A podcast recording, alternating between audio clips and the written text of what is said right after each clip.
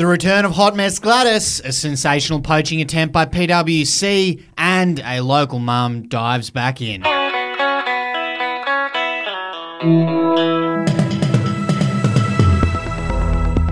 Hey, this is Effie Bateman and this is your Daily Batuta for Friday the thirtieth of June. Happy end of financial year, everybody. My name's Wendell Hussey. I hope you're out there getting some bargains from the large companies who are trying to minimise the amount of tax they pay. Effie, you snagged anything good?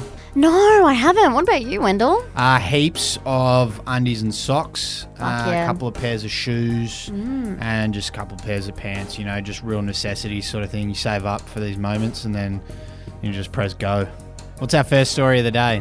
Well, Hot Mess Gladys is back as she's dragged back into her bad girl days by Toxic X. Yeah, former New South Wales Premier Gladys Berejiklian has been taken back to the dark days when she was dating a country fuckboy, uh, which landed her at the centre of an independent commission against corruption. The details of that watchdog's investigation into their relationship were published yesterday morning, and they didn't read particularly well. The I C A C found that Hot Mess Gladys was seriously corrupt in her dealings with disgraced Wagga M P and former boyfriend Daryl Maguire, who Gladys says is in, like, serious trouble with the cops or something now.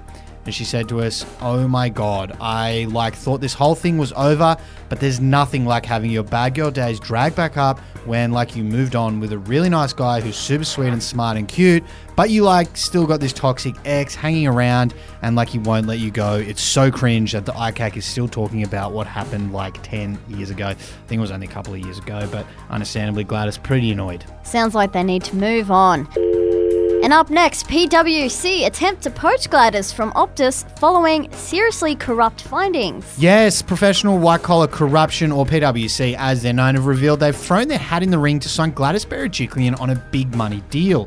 The former Premier of New South Wales, who engaged in that seriously corrupt conduct I just mentioned while in charge of the state of New South Wales, is currently serving out her punishment as the highly remunerated managing director of the giant Telco Optus. However, it looks like her post-political career could get even more lucrative, with P W C confirming interest in signing her on a massive multi-million dollar deal. As they said to us, imagine what you could get done with Gladys pulling strings. Tax avoidance, tax evasion, dodgy reports, sham contracts, bullshit consulting. It's just the beginning of it. You name it. Gladys could help us make hundreds of millions, maybe even billions. Fair enough. You can understand why they want to go out there and get it. And lastly, once more into the breach, dear friends, whispers mum as she prepares to re-enter the battle for Tay-Tay tickets. Yep, a Kluger-driving mother of four has quoted the immortal bard this morning as she prepares to re-enter the bowels of hell, as she calls them, in her quest to get tickets to Taylor Swift after the American capitalist added two extra shows to her local tour here in Australia. Speaking to The Advocate, as she fed a handful of five point five six millimeter rounds into the magazine of her A R fifteen while she sat on the lounge in her living room, Wendy Gilhooley said today is a day where she gets her ducks in a row and works out a strategy to land these tickets finally.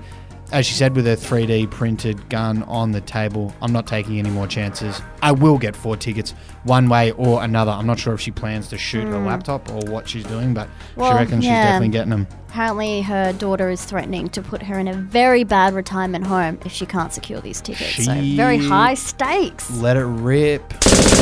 And lastly, U S President Joe Biden has been caught on camera in another awkward communication blunder, mistakenly referring to the war in Iraq instead of Ukraine. I feel like George W. Bush also did this a few months ago. Yeah. Asked whether the Russian president had been weakened, Biden said, "Absolutely. It's hard to tell, but he's clearly losing the war in Iraq." Quite unfortunate. I mean, look, in his defense, America's been involved, whether at the front of it or by proxy, in so many fucking wars that it is confusing. It's, it's hard you, to you lose track with, yeah. of which ones you're talking about when. So, you know, poor old Joe's got a lot on his plate. He's just confused some of the wars they're involved in. Anyway, that's what's making news for today. See you later. See ya.